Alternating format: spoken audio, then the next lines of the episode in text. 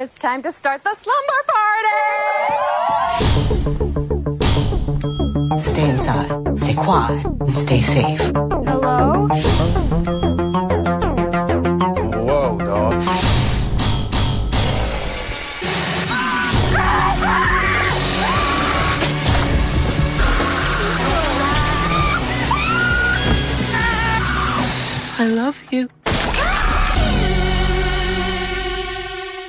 Hello, everybody. Welcome to the latest episode of Fresh Cuts. This is Mike, and joining me as always, it's Mr. Venom. What's up? Greetings and salutations, pajama lovers. Yeah, I'm doing pretty well, Mike. How you doing? Pretty good. In the uh, ever continuing saga of my uh, receiver issue, the 4K receiver replacement showed up today, so I'm good to go. Can't wait to hook it up later tonight. Thank you for telling us the end of the story nobody needed to hear. I have no idea Yep. what the fuck you guys are talking about. Oh, you missed the first three chapters, apparently. Mm-hmm. Yep. But the saga is over. Unless I go to plug this one in and like it has no power, then I, I then the next chapter or the sequel will be even me more angry. But uh, for the foreseeable future, it's uh, all solved and I'm happy again. But joining us as well as always, it's Don Anelli. What's up, Don? Yeah, what's going on, everyone? Yeah, great to be here as always. And joining us as well, the voice of uh, confusion a second ago. It's our No More Room in Hell co-host, Derek. What's up, Derek? Hey, Michael, what's going on? I told you I was going to talk like this on the other podcast, but I'm on this podcast now. When I'm did a little- Willis get here? Hey, man, Yeah. fuck you, Venom. You like that fucking original Suspiria, motherfucker. I like that remake with that old guy that walks for four hours. Fuck that shit. Walk-in Wheeler. Oh my god, I love it. oh man, yeah, man. It's another blending of uh, both the shows. Uh, so uh, this should be a fun one. And uh, who knows? Maybe Derek will be coming back for future episodes. We will find out. But uh, yeah, we are discussing Slumber Party Massacre. So a little background: we probably would have originally been doing, was it last night? Mhm. One night in Soho, last night in night, Soho. yep. Mhm. Uh, but uh, for some reason, very recently, they decided to push it back to uh, this coming up Friday, um, which coincides with the release of Antlers. So we will have to do some maneuvering, possibly to maybe do two episodes and then take a week off following it. Um, whether we release both episodes the same week or hold one so it maintains the weekly thing, we'll figure that out in the future. But we plan on covering both of them, even though two movies in, you know, two releases in one week is usually beyond what we cover, just because it's a movie per episode. But we'll figure it out. Um, but with that said, yeah, Slumber Party Massacre, the remake, kinda, I guess. I, I like it's labeled as a reimagining of the Roger Corman 1982 slasher film. So we'll go with that because there's plenty of differences. I mean, I, I do feel they kind of went in their own direction, but more on that um, with our general thoughts. So uh, the synopsis, actually, that was the synopsis. I didn't realize that. Yeah. I thought that was just like them labeling it. But yeah, a reimagining of Roger Corman's 1982 slasher film is what we get as a synopsis. I, I suppose if anyone's listening, if you're familiar with Slumber Party Massacre, that's good enough for you. Um, yeah, but, Gordy's uh, my favorite character. The original. Cool. And so we will start with general thoughts. Venom, what did you think of Slumber Party Massacre? Oh, and let me just say, Sci-Fi Network Shout, uh, Shout is the one Factory. put this out. Yeah. Yeah, Shout- Shout Factory. And uh, yeah, so general thoughts, Venom, take it away.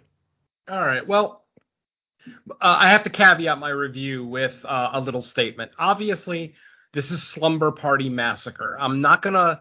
I'm not gonna review this movie like it's an A24 film or like it's some you know big budget theatrical you know horror event like a Halloween Kills.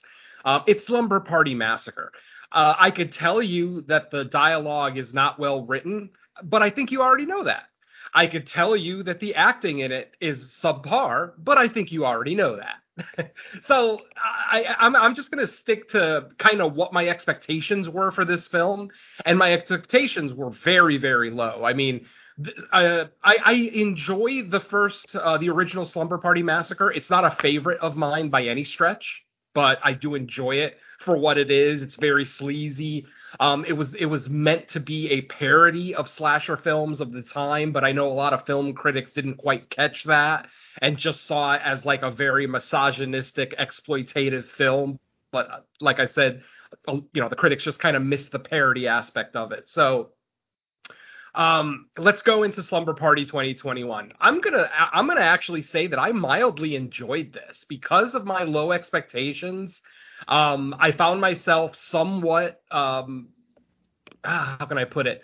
Um, kind of uh, not turned off by the characters. You know, um, th- this kind of style, this kind of 90s, early 2000s style slasher with a bunch of beautiful people in it, you know, getting picked off, um, generally is filled with just vapid, unlikable characters. And I will say there are still a couple in this, but luckily, you know, we get a cast of about 11, 12, 13 main characters. And really, there's only a couple of them that are genuinely unlikable. Most of them come off as, uh, you know, fairly organic, believable. Um, you know, one of them comes off as incredibly bubbly, but and, and I will admit that that character does get annoying at times. Uh, the one character that I really hated was the younger sister. Uh, I forget her name. I think it was Alex or Alice, something like that. Uh, Ashley, I don't know, whatever. Um, the younger sister who kind of stowawayed on the little uh, slumber party trip. Uh, she annoyed me to, to no end, but you know, I digress. Ultimately, I thought the kills in this were uh, pretty effective, despite being CG. A lot since they take place at night or in in low lit rooms, um, it still works for me. Uh, you know, the drill effects uh, for the most part work for me. You know, the CG blood, like I said, because of the dark lighting, was acceptable. You know, I'm not going to say that it was stellar or even good, but it was acceptable. Um, I thought, um, you know, our our kind of rehash of Russell Thorn was pretty cool. Our original killer from Slumber Party Massacre. I thought, it, you know, it was cool to see another interpretation of that killer. This movie has two major twists in it, which obviously we won't get into here. And I will say that I enjoyed one of them and I absolutely hated the other. So, you know, th- this movie's batting 50 50, you know, for uh, as far as uh, its twists. Um, but ultimately, I thought I thought the movie had its charm. Uh, some of the characters, like I said, are very likable. I do like the main character. I may not be as big a fan of her mother. Again, we'll get into you know that in the spoiler section. But the main character herself, I you know I, I did kind of enjoy most of what she did and said. Um, and once we get the reveal of that first twist, I was even more on board with these characters. Um, it was the second twist, the one that we get at the end of the film, that I just thought was very derivative and silly. And it basically rips off a very famous early 80s slasher movie, which, again, I'm not going to get into here because it basically gives away the whole third act of this film if I do. So I'm just going to say that going into this film with my low expectations, I actually walked away from this mildly entertained. It's only an hour and 26 minutes. It's a quick watch. There are some pretty juicy kills in this movie for a, for a you know for a sci-fi movie, basically a television movie. Um, it had some decent um, kills a little bit of gore. And I will say that um, I, I, know that there's going to be a lot of misogynists maybe who watch this movie and are turned off by two particular scenes in this film. I actually thought it was kind of comical and poignant that they kind of reverse roles in this, where instead of making the girls, you know, the sexy kind of focus of everything, they tried to switch it up a little bit and and almost like they were giving something uh, to the ladies with this movie, you know, giving the ladies something to enjoy. And ultimately, even though I, you know, my my manly man self may not have enjoyed the scenes, I, I enjoyed the fact that they were in there, why they were in there, and the commentary that they were basically saying. So I'm just going to say that overall, this is not a great movie. It's not going to change the world. I don't think it's going to be on anybody's top 10 at the end of the year. Um, but I was mildly entertained. I was mildly satisfied. I may never watch this film again. In fact, I have no plans to ever sit down and watch this film again. But for one watch, you know, for an hour and 26 minutes, I got some blood, I got some kills, I got some attractive, you know, women to look at. The ladies get some attractive guys to look at. Um, you know, and then we get the silly twist at the end, and maybe not the most satisfying ending for a slasher, but you know, it is what it is. So yeah, like I said, I'm gonna say mildly entertained and maybe even mildly surprised because I was ready to hate this film going in. But you know, maybe because of that, I, I look at this maybe with uh, slightly rose-colored glasses. But for whatever it's worth, I'm gonna say I was surprisingly entertained, and I'll leave it at that for now. Yeah. All right, Don, what are your thoughts on Slumber Party Massacre? Um, I'm kind of in line with Venom, although I'm probably I liked it a little bit more than him from what um, it sounds like. Mhm. Um, I, I do agree with a lot of what he said. I do think that, um, you know, for one, um, I'm not the biggest fan of the original Slumber Party Massacre anyway. Um, you know, it's a it's decent, I'll give it that, but it's you know, it's not my favorite in that scene, and it's you know, it, it's okay. I, the sequels aren't bad, but I don't really remember them even though I actually watched them last year for Halloween, ironically. You can never you can never forget Slumber Party Massacre too, especially with that killer Rockabilly. Yeah, bro. yeah, but he's a jackass, so I don't really care for him. He's actually one of the weakest parts of the film for me. I actually can't stand him. I think he's lame. You, yeah, it's, you're not the only one. I heard that through the years. I was just like, wow. Yeah. Once you see that, you're like, what the fuck? Yeah. Um.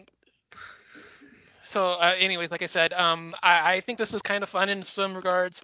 I do like a lot of the um, inversions to slasherdom. I think this one's actually a better job at parodying it than the original does. I actually don't even really under. I know that it was originally scripted as a parody, but I don't know if it actually comes off as one in the finished form. I I don't see that at all. But um, yeah, um, in terms of uh, like I said, parodying slasher tropes, I think this one does it a lot better, um, especially with the inversion of uh, a lot of the different um, as- the different elements involved here. You know, the girls are actually the smart ones, the guys are the lovable jerk off. You know, uh, jackasses, jerk offs, whatever you want to call it. Um, you know, they're ones that are just ditzy and kind of stupid. Um, and sometimes it's kind of intolerable. Uh, sometimes, though, I actually kind of like the way that they handle it. Um, it just kind of depends on where the scene is at times. I was actually kind of surprised at the gore. Um, I didn't even realize this was CG. I thought this was all practical. Um, and may- maybe the after effects are um, practical, but uh, the CGI for the impact, I think that's if if you say it's CGI, then I'm probably gonna have to lean that way. Um, because I, I thought it was all practical, so um, that was kind of surprising. The twist. Um, let's just save that for spoilers, shall we? yeah. Uh, let's just, let's just save the twist for spoilers. But um, yeah, all in all, um, I kind of uh, I like this more than I thought I was. Um, it's you know probably up there as one of my favorites in the franchise, um, if we can call this a franchise. But uh, yeah, uh, mildly surprised.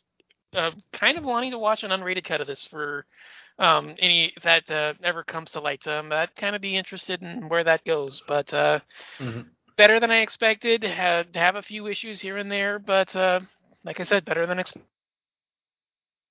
Yeah, I would imagine there is going to be a uncut version because I mean, even in this version that we saw, there's like mosaics covering some nudity. So I can't imagine that they shot it with that intention of having mosaics in there. So I would imagine when the physical release comes out, it'll be an R-rated or unrated cut. At least Yeah. I hope. yeah, Shout Factory will put this Yeah. out on Blu-ray since they own it. Yeah, okay. Uh, Derek, uh, what did you think of Slumber Party Massacre? You mean Willis? It's my fucking favorite movie of the year, motherfuckers. But uh no, I'm just I kind of agree with what everyone's saying here. Uh I liked it. Uh actually I'm a huge I'm actually probably the hugest fan of the original Slumber Party Massacre. I just love like the cheesiness of it and I love the black chick that is like the seats pizza off a dead guy. in that movie. And you know, Courtney, who's actually my favorite, is the little horny sister in the original. I love her. uh, the little, I do kind of agree. with The little sister, and I wish she was a little more hornier. You, do, you know, um, you know, you do get some scenes of that, like when she's playing with that uh, sculpture thing later with the big penis, and she's like, "I've seen bigger ones." Uh, you, you get some fun with that, you know. you know, something happens near the end, and I'm like, I'm looking at the runtime. This movie's still going? What the fuck is going on? And then, you know, it keeps going, and then, you know, yeah, we'll get to it in a minute when we get to the spoilers, but yeah, that was kind of lazy when they did that.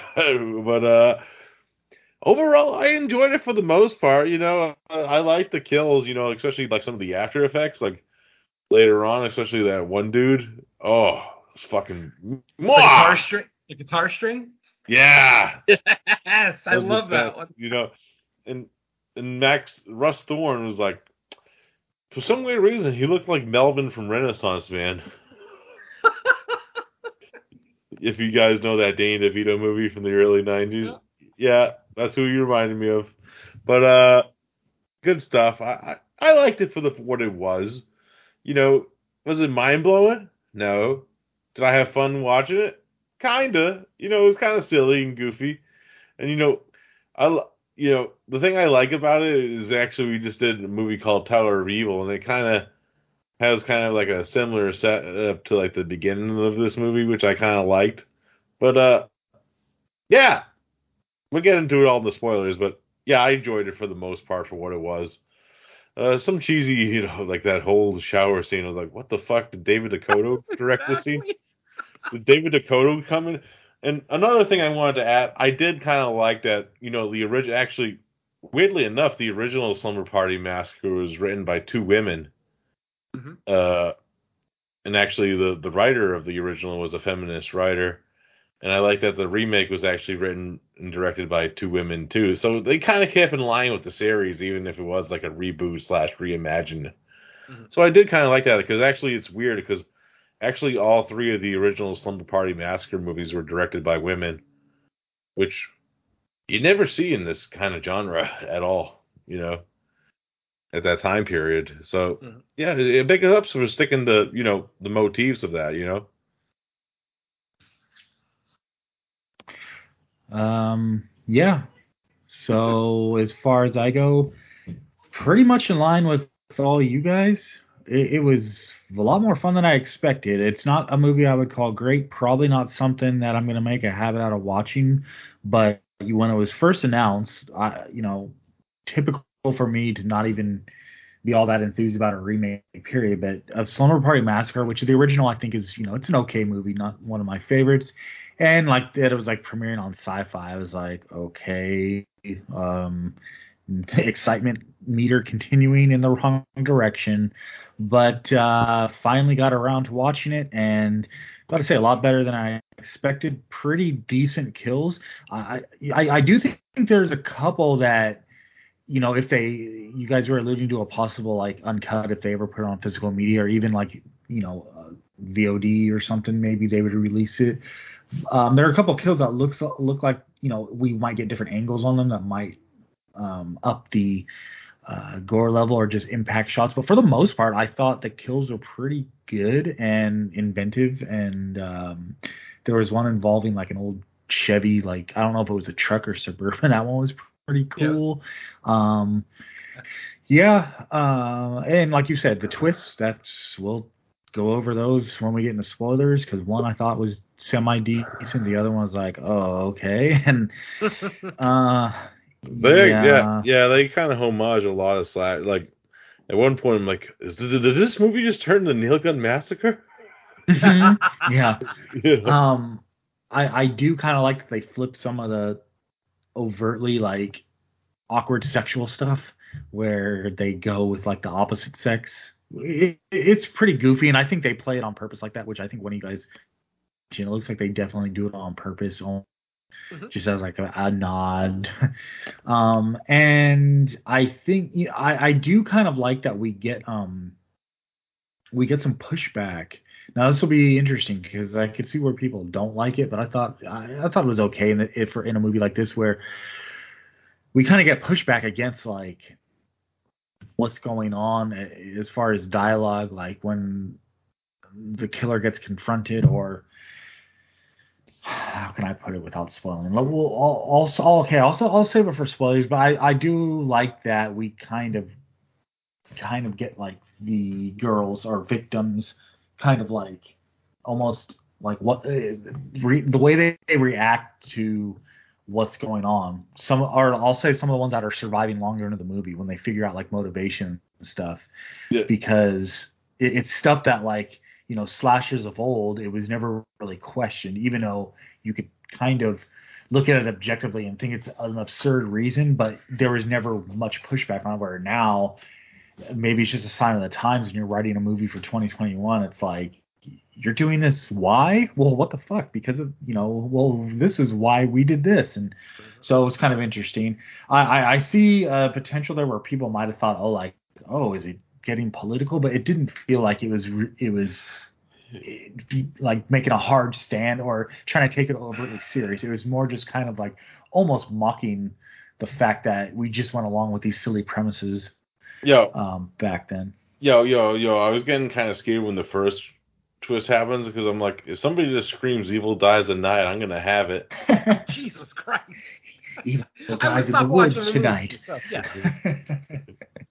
uh, yeah, but overall, yeah, I, I do find this enjoyable. Um, I would tell people, yeah, throw it on, give it a shot. I, I would say at least give this one a chance because I have a feeling this is one that a lot of people probably won't give a chance to, and understandably so, just yeah. based on It Uh, premiered on Sci-Fi premiering on sci-fi and if you're not the biggest fan of the original or if you know whatever you just might not seem interesting but uh, it's easily accessible so i would say give it a shot Yeah, I mean, if you're a, if you're a fan of mindless '80s slashers, I, I can't see why you wouldn't be a fan of this, unless you went in with too high expectations. Like I said, it is 2021. It's 40, you know, plus years, or uh, right around 40 years after, actually, since the the slasher boom of the early '80s.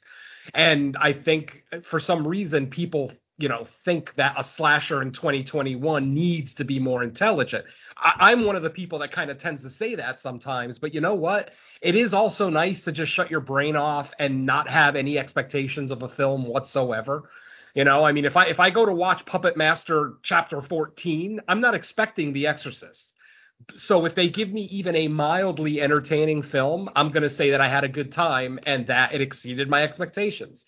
And I'm going to solidly say this film exceeded my expectations. You know, I did not expect to even like a bit of it.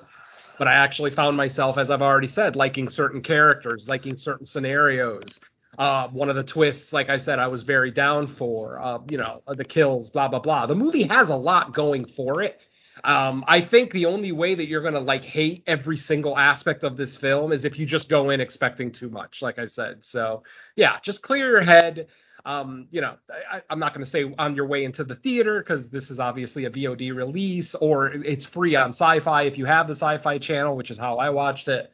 Um, so yeah, folks, just I mean, it's called Slumber Party Massacre. Do we really expect The Shining? I mean, you know, curb your expectations a little bit and have a good time. And and look, this is coming from the same guy who kind of poo-pooed uh, Halloween Kills last week, and kind of for the same reasons, because I expect more from a Halloween movie in 2021 than I did in 1980. You know, so uh, I'm like I said, that that's going to be my major theme for the episode. Just curb your expectations, and I think you'll have a good time, assuming you like cheesy 80s slashers. And yeah, because I mean, I, I'm I'm literally in the middle of uh, watching 26 1981 films. Obviously, most of them are slashers, and I'm just like re-falling in love with this, you know, this time period and this genre. And this movie, despite being a solidly a 2021 movie with technology, cell phones, everything else, it still kind of has the DNA of an 81 slasher. So, like I said, curb your expectations. I think you'll have a good time. Let's move on. Hell yeah, Willis is back, yeah. Thank you, Willis. willis endorses your uh, general thoughts venom I like it. yeah, yeah, and I liked Halloween Kills. It was my favorite movie of the year, motherfucker. No, that was Malignant. I I hate fucking Malignant. It had a fucking Siamese twin that did kung fu. Oh, Jesus Christ. Okay. See what happens when you invite me on? yeah, really. Jeez, you've been drinking? Oh no, no, my Willis Gabriel is coming out of me. I gotcha. All right. Uh, anything else we can talk that's uh, non-spoiler? I mean, there's not really any performances to highlight, really. I mean, Russell Thorn is about the only, you know, he seems like the, the only actor who's actually trying in this movie. Um, and, and really, since he's just playing batshit crazy, it's not all that hard. I, I like the whole thing with him never actually looking at someone like directly. Like he always turned his head and then like side eyed everybody. Like that's that's Mhm. his like that's his default stance. He side eyes everyone, You and I kind of like that. Yeah, It Yeah, almost it almost made him look like he could be related to William Sadler, like the way he was like. yeah. He He was understand. fucking. He was fucking Melvin from fucking The Rock. Uh, yeah. Um. Yeah. So I mean, I don't. I don't really have anything else non-spoiler. I love the. I like the slutty girl. You know, Oh, I, I, just, I, I, liked all girls, honestly. I thought they all. I mean, I, I've already said that I kind of disliked the young girl because she's just she was a bitch for no reason, and then the the the kind of silly girl who was who found everything sad. Oh, that's so sad. She got annoying after a little while, but she was still adorable. So you know, Yeah. I, I don't have to listen to her words. I can just look at her, and I'm happy. yeah, the, yeah. I'm just happy they were all brunettes. The- Oh, you know, jeez. like you know, it's like this movie was made for me in so many ways. Uh, yeah. Uh, All right. Well, I think we can get into spoilers now. So there's your warning for spoilers. uh, hey. So I mean, you know, obviously we So who's pissed open. off more at the fact that the brunette had to take her pasties out than she? I thought that was fucking topless? hysterical. I I, I, I, I I, will admit I wasn't happy that they weren't as big as we were made to believe they were, just like when it happened to me in real life. But that's a story for another podcast. Um, but I I, I still found it incredibly hysterical. You know, uh, once we get that reveal and she's like, "Oh God, I don't have to be the slut anymore." Thank God. I thought that was great. Yeah, it was pretty That funny. was and- that was one of the, that was to me that was the part that won me over on this film. Was like, oh my god, this is hysterical. It's so That hard was the- to be the hot chick. I think was the exact line. I laughed my Yeah. ass off. That was the part that won me over, and that was the one that I was like, I was kind of kind of teetering and tottering between whether or not to like it or dislike it. But then as soon as that happened, I was like, okay, this one's finally this one's winning me over. I'm kind of enjoying this one. Yeah, mm-hmm. exactly. And And, it, and best it show yeah, it shows the the attempt to do something creative and a little bit different as opposed to just straightforward Yep. remaking the main- a movie. Setup in the film, the main setup is actually an attempt to do something different because you know they're aware of the killer the entire time. They're Mhm. going there to specifically to kill the killer. Right.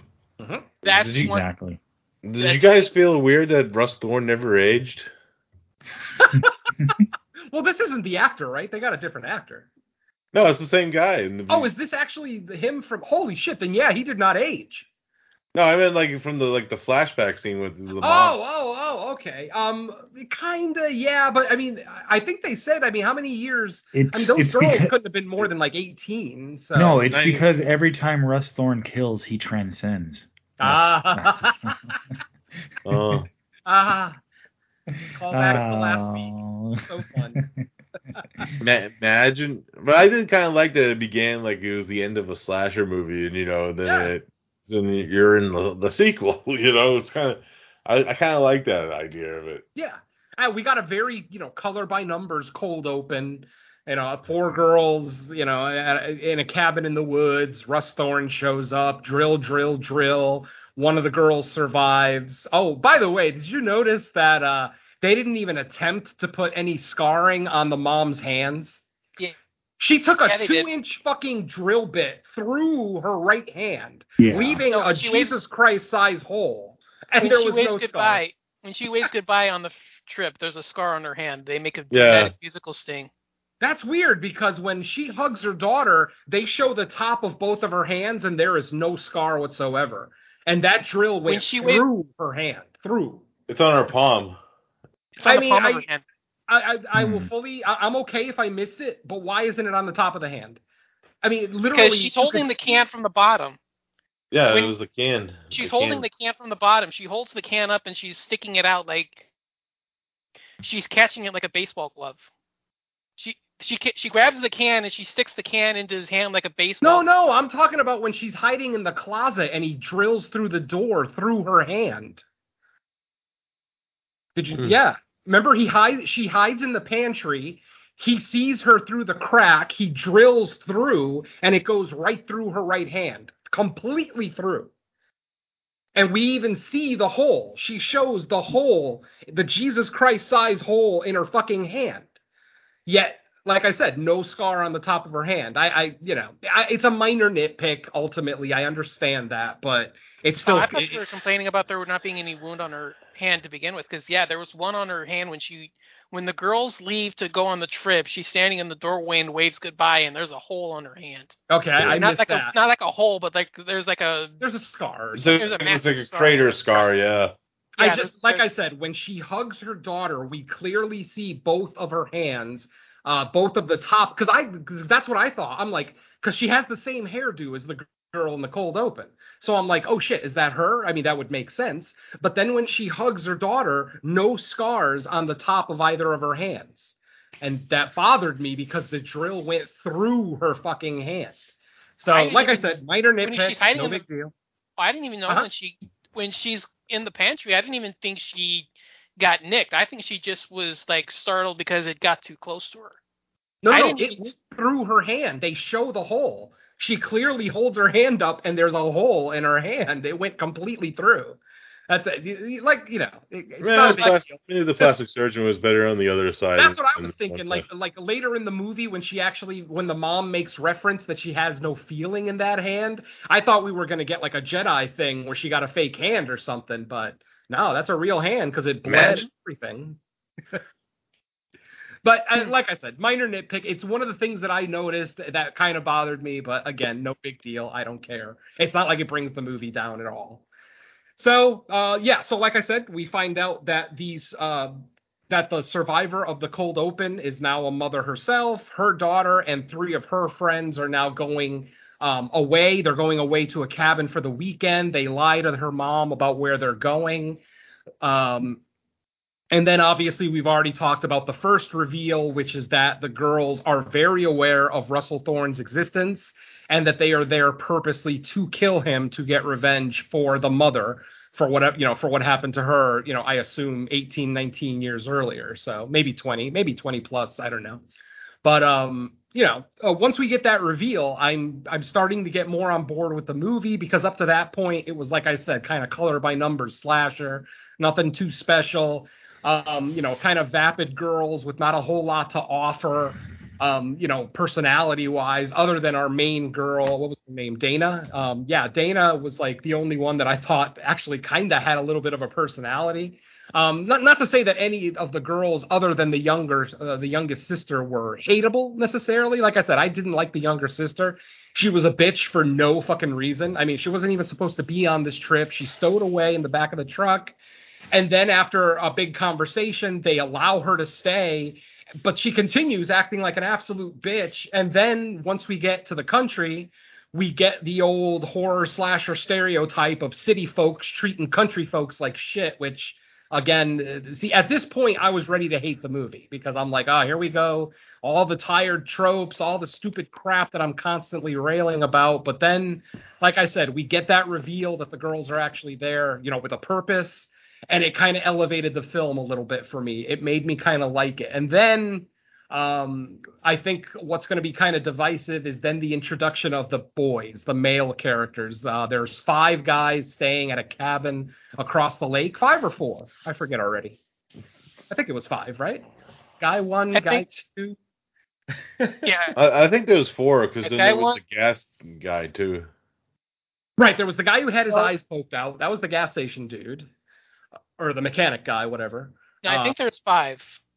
That's what I was thinking because there was two guys named Guy, which I Yeah. it was it was a running joke. But the funny thing is, is that at the moment in the film when the joke occurred, it's like this is not a time and place to be joking about you know Guy. Well, there's five guys. No, no, there's only two guys, but there's five of us here, and the joke just kept going from there. The girls apparently didn't understand that there were two.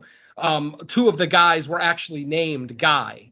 So there's guy one and guy two. That turned into kind of like a weird, insipid joke, but that I normally would have liked, but just at the time that it happened, like what two or three people had already been killed, and I'm just like, this is not the time and the place to have a pun battle, you know? So you know, just weird placement is all. But overall, I did enjoy most of the banter between the guys and the girls. Like Don mentioned earlier, you know, the guys are more the the the vapid, silly characters who don't know shit, whereas the girls are like the ones who are prepared, they're armed, they have a plan. Uh Ironically, they're podcasters. and yeah, and they all fucking they all listen to this one podcast, which I actually thought was kind of funny. That all these people, you know, because this actually happens. You know, people listen to podcasts, they'll listen to true crime podcasts, and they'll want to stay at places where famous crimes have existed. You know, um, like the the Villisca axe murders in Missouri. People want to stay in that house because it's such a famous murder. Blah blah blah. Lizzie Borden's house, shit like that. So I, I just thought that kind of um, injection of 2021 subculture, I, I just thought really worked for me. Um, I, I know a lot of times when podcasters are brought up in these types of films, it's it's usually with kind of a negative light. Uh, but in this one, they're not actually talking about podcasters themselves so much as a show that they all listen to that talked about Russell Thorn and you know the cabin and everything that happened and that his body was never found and blah blah blah blah blah blah blah.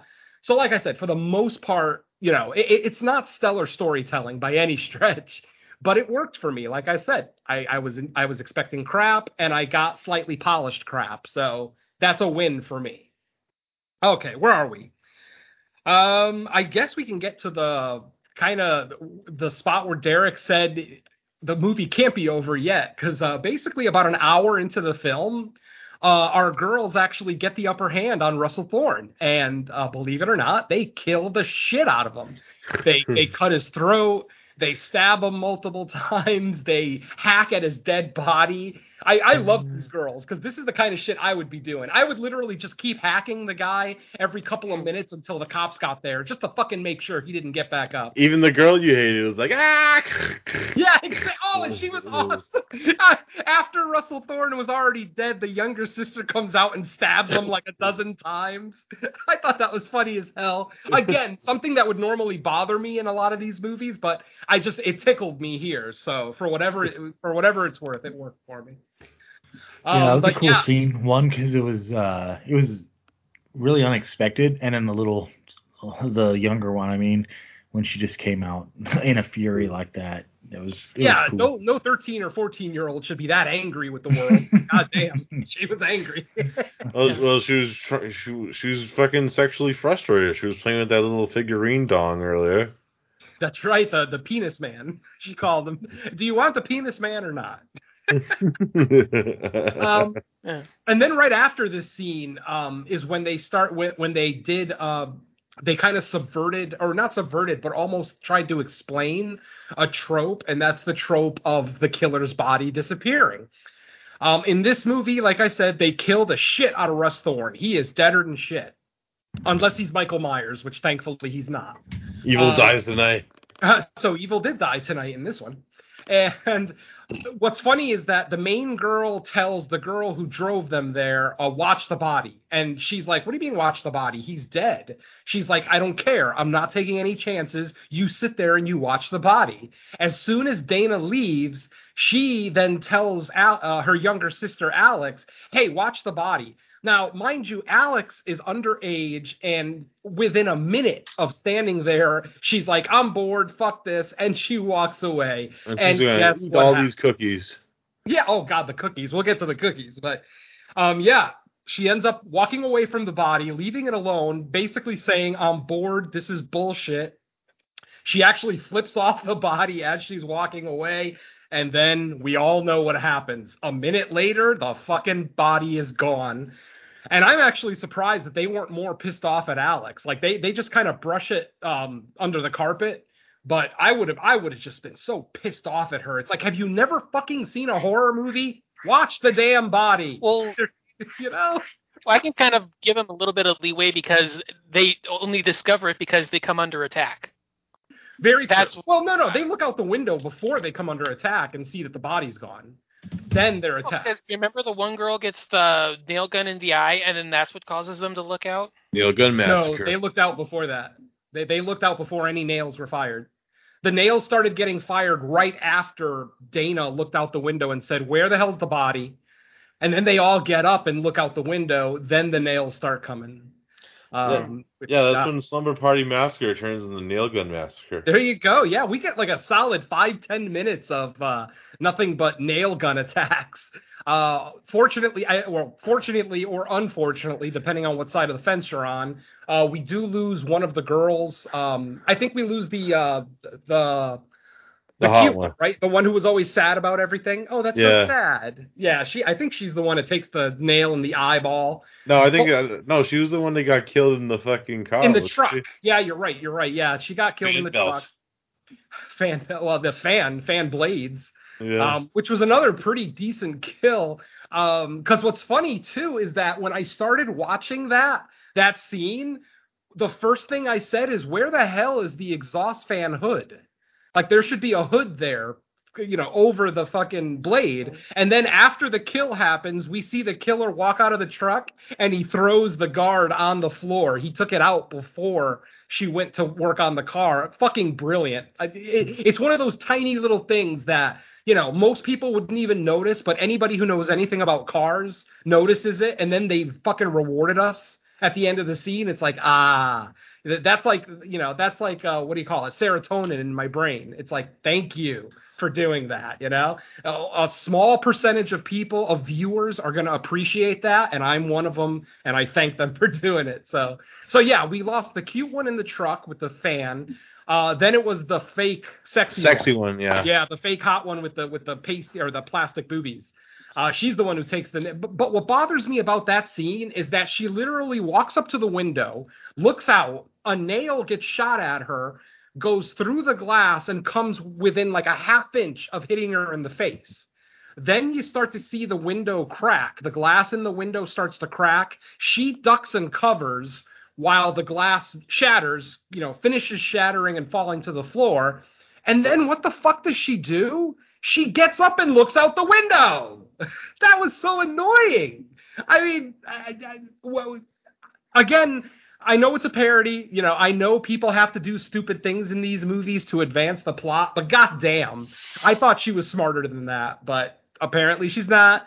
Um, somebody said there was no blondes in this movie. I'm gonna say she was really a blonde and just colored her hair black because that was just one of the silliest things to do ever. Sorry, blonde listeners, I'm not insulting you, you know, in mass by any stretch, but it's the old movie trope, of course, that we're all falling on. So I, I just thought that decision was so silly. Um, I don't know what else. What else you guys want to talk about with this? Damn it, Venom, you know I love blondes. Hey, you don't love blondes, shit. I mean, ch- I, they're gonna love blondes. Me, I'm Wild Man Willis, but you know, but, but uh, yeah, man. I think the only Right. thing left is the uh, final reveal of the second Yeah. killer. Yeah, like I said, we've you know we- we've skipped a couple of set pieces. Obviously, yeah, there's a lot of puking from Alex or Axel or whatever the Axl Rose Alex. is. Yeah. uh, basically, uh, as far as the puking goes, um, the the lady uh, who they met earlier in the movie who rented this cabin out to them left them a package of cookies like at their door. I guess just as a welcome or thank you for staying with us or whatever. But no one ever ate the cookies until the next day after Russell Thorn was dead. Then Alex starts eating the cookies because she's hungry. You know, she's the youngest one. She needs the most energy. Um, she's eating the cookies. No one else is touching the cookies. And then suddenly Alex passes out, starts, or sh- first she starts puking uh, um, immensely. I mean, I don't know how many cookies she ate, but she's puking like buckets. All of them she ate. She even says it she the must have. She must have eaten every goddamn one in there. uh, so yeah, so she ends up, you know, kind of passing out. You know, luckily the poison doesn't like take her out completely. Um, and then we get our second reveal. And what is our second reveal? I'm pretty. He was my son. Yeah, I'm pretty sure at least three of us saw that reveal coming way before it got there. Because I'm, I'm instantly like, are you fucking kidding me? Are you actually going to do Friday the 13th? And what happens? Here here comes fucking Betsy Palmer. By the way, Betsy Palmer, who did it way better than the woman in this movie. Uh, Kay, what's her name? Stephanie Stein, I guess is the name of the actress. Uh, she plays Kay Thorn. Uh, we don't know her last name up until this point, of course.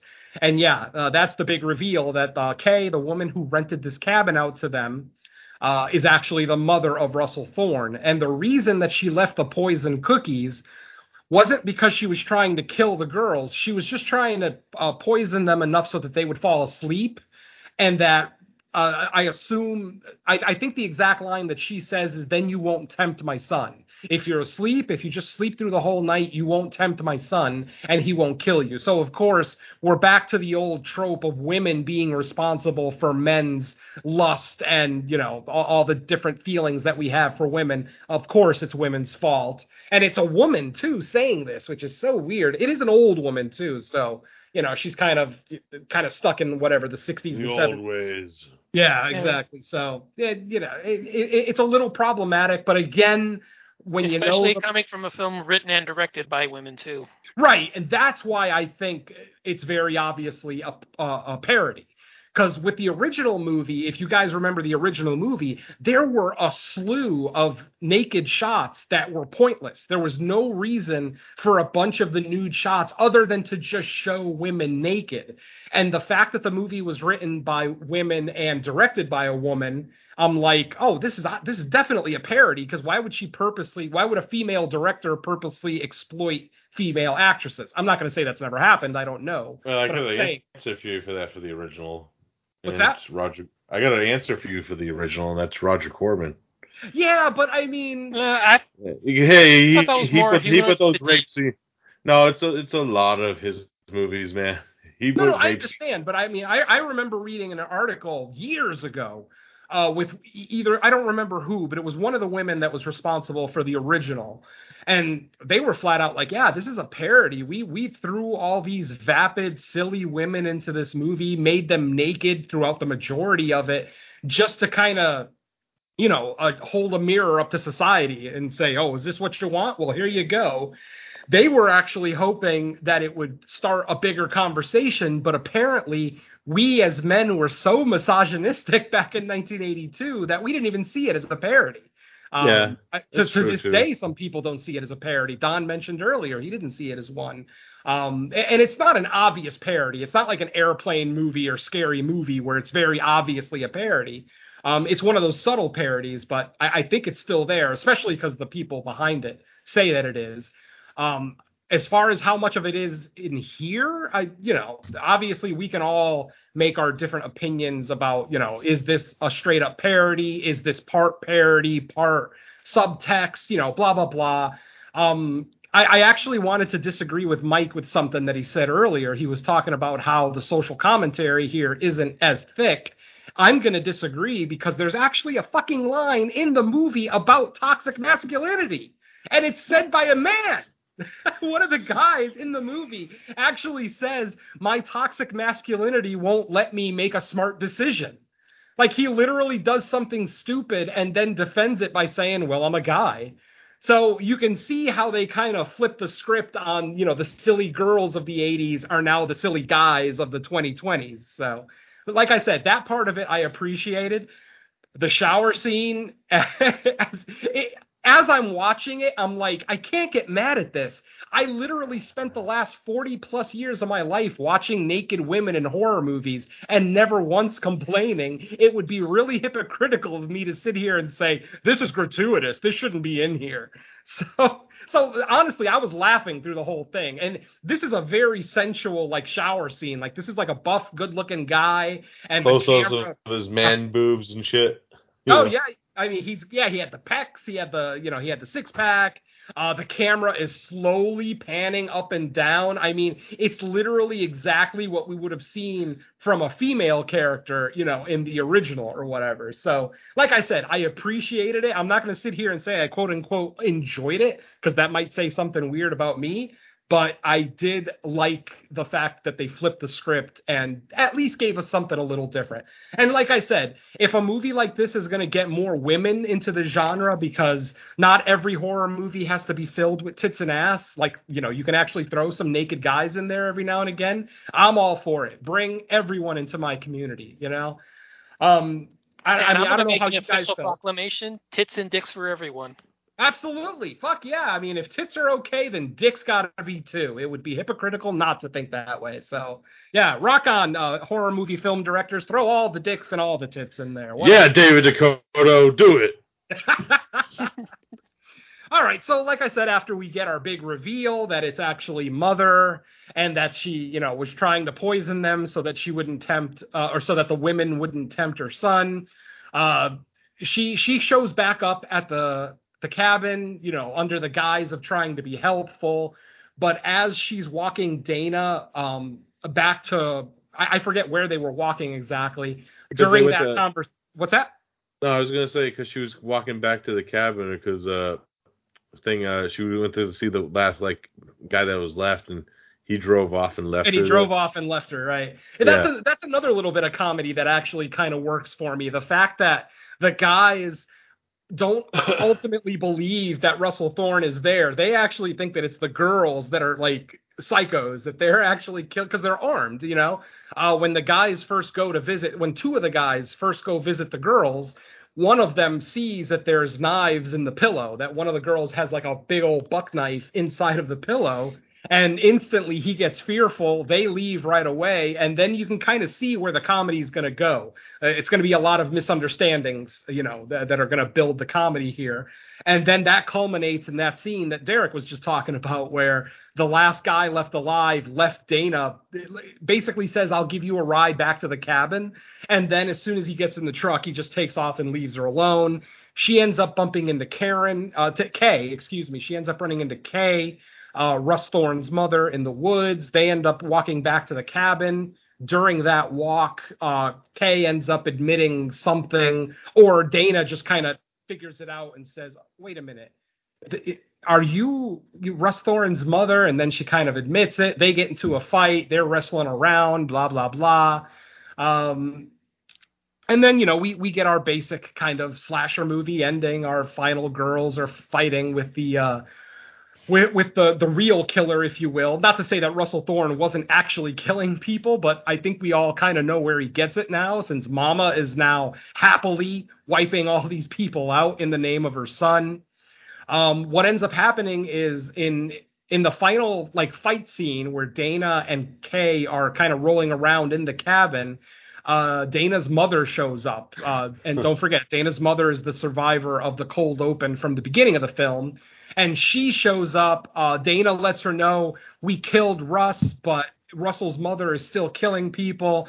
They get into a fight, blah blah blah. You get the big heroic ending, and of course, you know our our our she the mom does kind of something that seems physically impossible for a woman her size.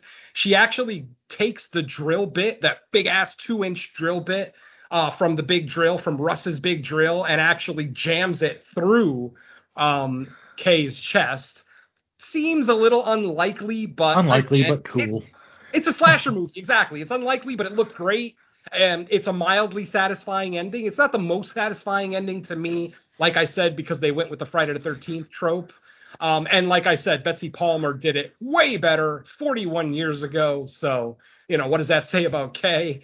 And then, but the thing is, I mean, you got to give Kay some credit, man. She took out a lot of people before they killed her. I, she took a lot of damage and she took out a lot of people uh, a fraction of her age. So, rock on. With multiple weapons too, man. Yeah, that's right. I mean, nail guns. uh, I, I don't know that the mom Exhaust ever actually fans. used Russ's drill, but yeah, mom was very uh, v- averse with weapons. Obviously, Those, uh, living in the woods, you know, it's probably going to do it for you. So, so yeah, that is Slumber Party 2021. Um, you know, I can't say it enough, folks. If you go into it with lower expectations, I think you're going to find some stuff to enjoy in this. Um, you know, if you go in expecting an A24 film, you're going to be drastically disappointed. Um, but I also don't think anybody with half a brain would make that mistake. So, you know, rock Yeah. on with bad selves, my horror That, bro. only the guys in this film would probably make that mistake. Yeah, Unless, unless they're plan- unless they're planning on her father or grandmother coming back as the next killer, it looks like they made this one to be a one-off, which is oh, good. oh my God! I got breaking news Uh-oh. from the other show. Robert Englund. Ari, no, Ari Aster and A24 are making a Slumber Party Massacre 2 remake. I like they have the guitar come in. Oh, that was something else that I like actually that I didn't actually mention. The fact that Russell fights one of the uh, male characters with the guitar uh, from from Slumber Party Massacre 2. It's not the one with the Yeah. drill on it. It's just the guitar. But the the fact that we actually see Russ with his drill and this other guy with the guitar fighting, it definitely gave me 80s vibes. Like I, I'm thinking, ooh, there's the uh, you know the the driller killer versus driller killer fight that we never got in the 80s. Uh, so I, I did enjoy that callback. There's multiple Easter eggs in here if you're really familiar with uh, the original Slumber Party series, which I am not. But I did read a couple of reviews that say there are a lot of Easter eggs there to be found.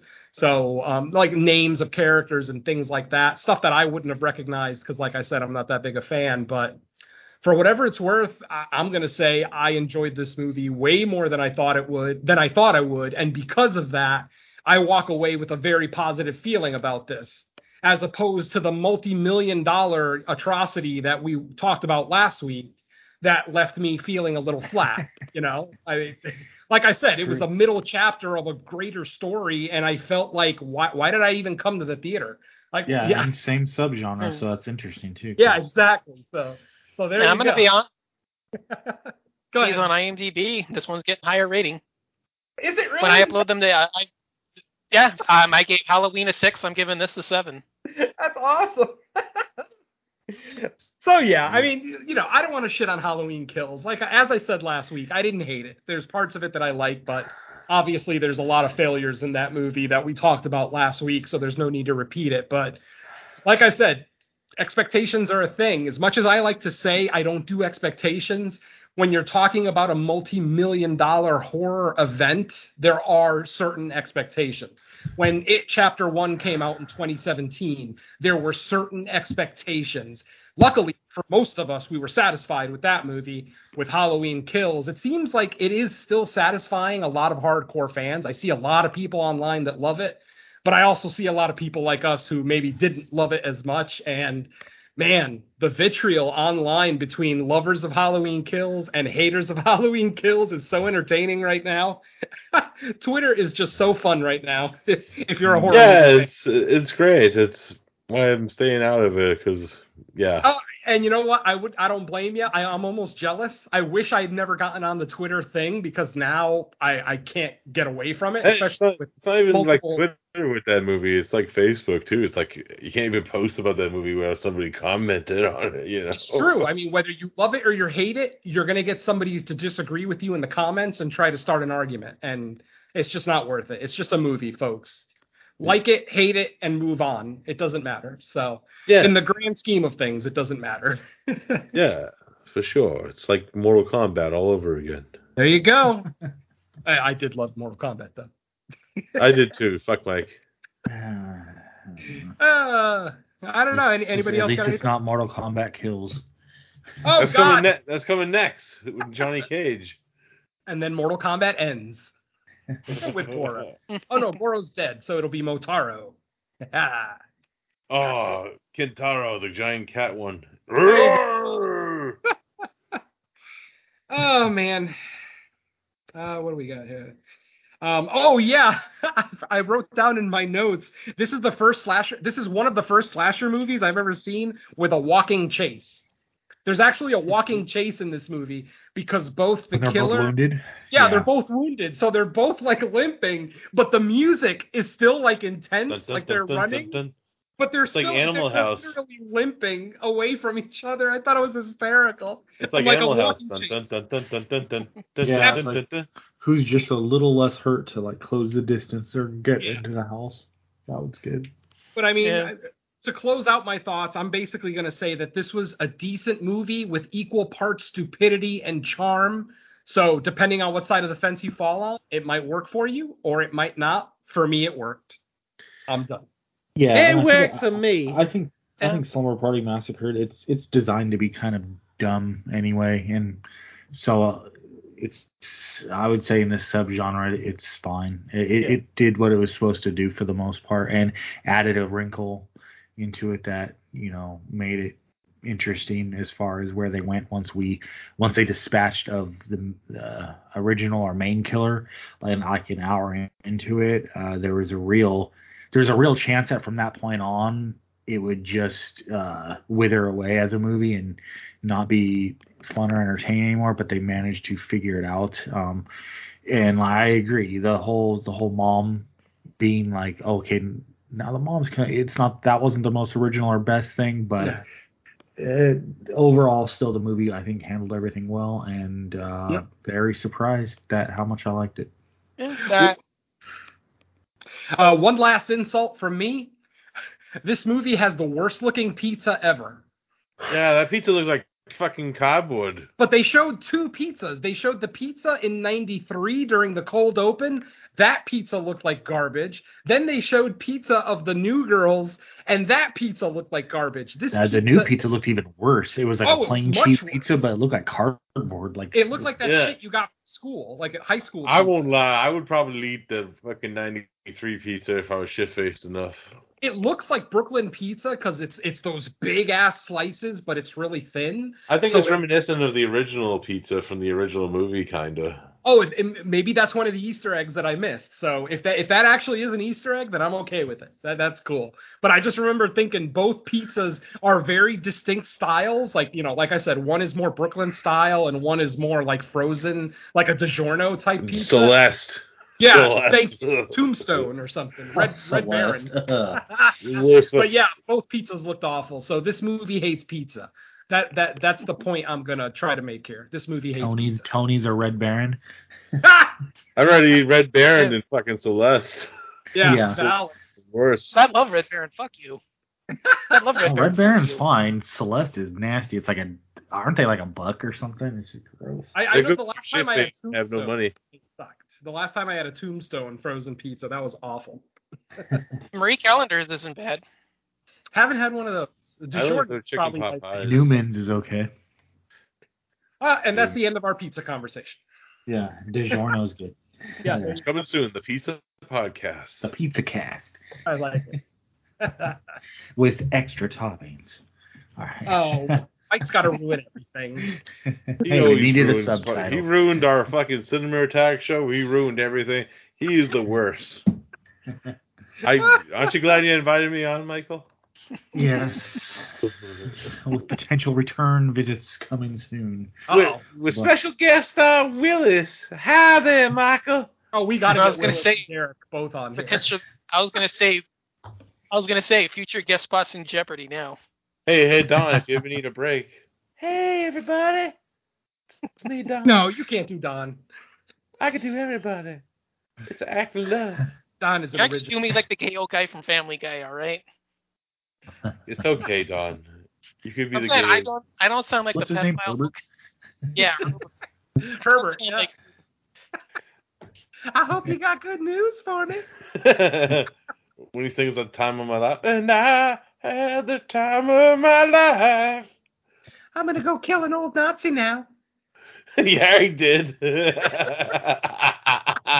right, let's just Ah, get this shit Why are we show talking over about Family Guy? Yeah. Let's just get this shit show on the run. All right. it's well, the tangents yeah. they come for. Oh man. Um, Venom, where else can people hear you and uh, any other impressions you want to close out with? God, no. I'm terrible at impressions. Um, uh, we had to delay the main episode of No More Room in Hell because of storms in California potentially affecting Mike and I's kind of, you know, our internet connection. So we postponed the new show. Um, we're hoping to record it this Saturday with a with very thin hopes of actually having it out by uh, Halloween the next day. Uh, likely it'll be out first week of November, but uh, that show is still planned. It is our witch show, where we are looking at a couple of under discussed witch movies. We're looking at 1972's Season of the Witch by the great George A. Romero. And 2013's Witching and Bitching by Alex de la Iglesias, the same man who wrote and directed The Day of the Beast, which I absolutely adore. So um, it, it was just a, a no-brainer to bring that into the show for our underappreciated witch movies. So look out for that. Hopefully, hopefully by uh, Halloween, but if not, first week of November. On Creature Comforts, episode two will be out. As you listen to this episode, the episode will be out. And on episode two, Don, Derek, and myself discussed 1941's The Wolf Man. Um, had a really good time with that one. Uh, that was kind of a quickie episode. We we, we just kind of were in and out with our reviews. Uh, but then for episode three, as I announced on the end of episode two, we will have our first guest host, and that will be Bo Ransdell from the Dark Parade and other Legion podcast. Uh, he'll be joining us for our review of 1954's Them. Yes, we're delving into nuclear monsters for the first time on Creature Features. Giant ants for the win, so look out for that. That'll be our November episode. Um, so you know, don't look out for that until at least Thanksgiving. But the Wolfman will be out as you're listening to this.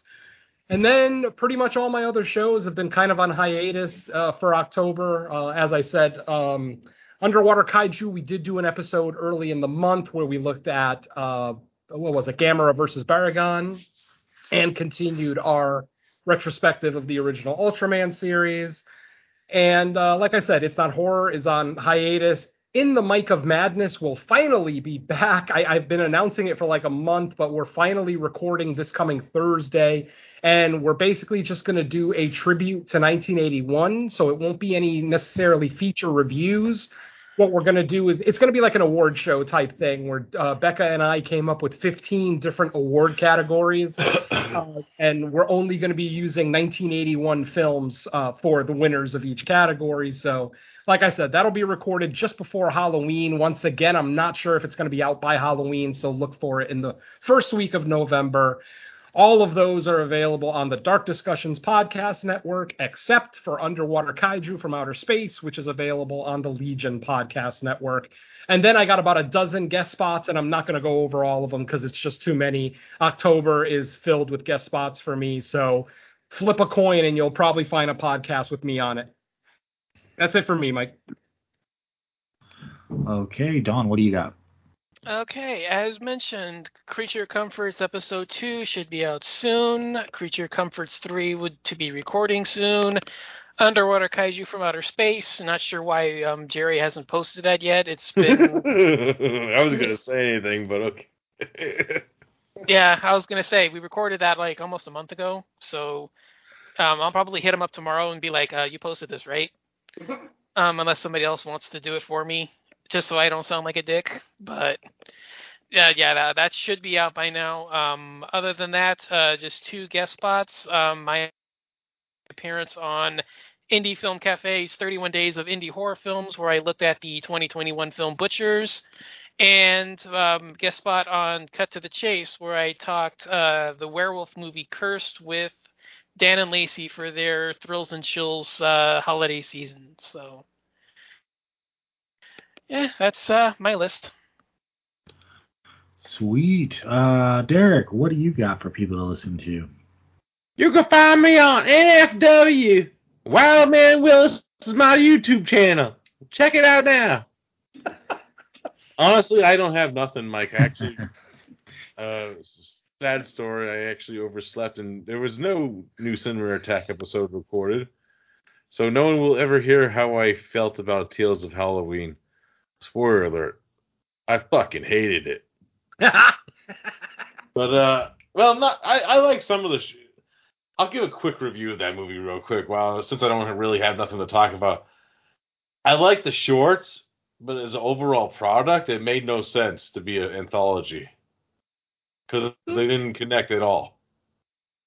Other than the town, other than they were all in the same town. Yeah, but it felt like it was like, but they felt like actually it felt like an ABC's a death anthology, which I didn't like. It felt like, oh, let's just direct this scene and make a short out of this, and then you know, you know, it it, it didn't really have any connecting tissue like say Trick or Treat. You know what I mean? In that sense, Kind of. yeah, yeah, it, it was it was just kind of sucked. Oh. It's been a while. I, it's been a while. I, I do remember crapping on it for that reason that there was no con- that there was like no point to it. I, I I'd have to revisit it again because I saw it when it came out, and I, I, I kind of agree, but I, I I don't remember specifics about. Yeah, for sure. It was like a first time watch for me too this year, and you, yeah, I'm like, damn, I wish I recorded that show because I would have mm-hmm. went off. I would have turned into Venom. No, you wouldn't, because I love that movie. I would have been the anti Venom then. There you go. Carnage. yeah, I mean, again, Tales from Halloween. I, I don't go into horror anthologies, especially ones that are released right around Halloween, with too high of expectations. But for whatever it's worth, uh, there was a couple of stories in it that I did kind of like. Um, for whatever you know, and I do own it too, and I just haven't watched it in a couple of years. It's not an annual watch for me. I, I will say that, you know, as opposed to like a Trick or Treat or Halloween or whatever the hell else. But yeah, um, I, love maybe a stretch. I did enjoy it. I liked it a lot. Let's go with that. yeah, but anyways, just check me out on NFW, everybody. this is Fuck You, Suzanne, Suspiria remake for life. Oh man. All right. Uh, as far as I go, yeah, nothing really that I didn't mention last time. Nothing new since then. Um, but as far as we go, coming up, we are tentatively or tentatively um, recording No More Room in Hell that we uh, missed recording this coming up weekend, hopefully. And then, like I said, or I mentioned, I think at the beginning of the show, we might be doing a 2 4 with fresh cuts, not two movies, one episode, but actually two actual episodes because of the way the release schedule got changed at the last minute. It kind of it kind of gave it left us no choice or to have to n- not cover one. And since they're both theatrical releases, we try to cover all of those. Um, so we will figure it out. We'll probably discuss off air how we want to do it. Um, Dirty hooker, Michael. Dirty hooker. well, there's no discussion there. We're always in for that. So, um, Would you be the last guy to eat her up? oh God. no, I probably wouldn't be the first, last, or any in that case. I knew a guy Uh, that was the last, and he enjoyed As the the hell bit- out of it. As Oh, the new God. guy on the show, as the new guy on the show, I think I'm contractually obligated to be the third on the totem pole. So I Yeah. think that kind of, I think that kind of uh, alleviates Mike and Venom from uh, that that part of the ordeal. Yeah, I'll drive. I'm not participating. yeah, I'll watch from afar, I guess. There you go. um, but yeah, so look for lots of stuff coming out in the next week from, I guess, all of us, since everyone here is part of one of the shows, or if not both. So we will be hearing from all, four of us um, with our shows and other stuff coming soon. So keep your ears uh, open for that. And uh, man, guys, it's Halloween week. Like literally, Halloween is coming up. October flew by. I, I, I can't believe we're already like at the last week of it, but that's crazy. Yeah. I did so many podcasts this month. It, it literally feels like I blinked and the month was gone. I couldn't even I couldn't even tell you half the movies I've I- watched this month off the top of my head if I hadn't written them down. I can't either. I've got my Letterboxd on. I I can't even. I was Yeah. like, wait, I watched that. Uh, Yeah. yeah. this month is a blur for most of us. Yeah, yeah. I can't wait till it's over. It's like a Sierra Leone dream. There you go. and then it's Italian horror month. Woo! Wee, wee, wee, wee. I'm- I'm really excited for that. I got a. So, oh, really challenging not to want to watch Giallo for Halloween because I want to watch more horror movies, but then it's like, well, I got a Italian horror month next month. Like, why do I want to watch it now and spoil that? Spoil that. So There you go. Yeah, fuck that shit. Yeah, fuck it. fuck it now. Fuck Suspiria. Jesus. All right. We gotta get out Well, of here. with that said, yeah, let's get the hell out of here and say good night to the listeners. Goodbye, everybody. Bye. Adios. Don't forget your pajamas. Peace. later.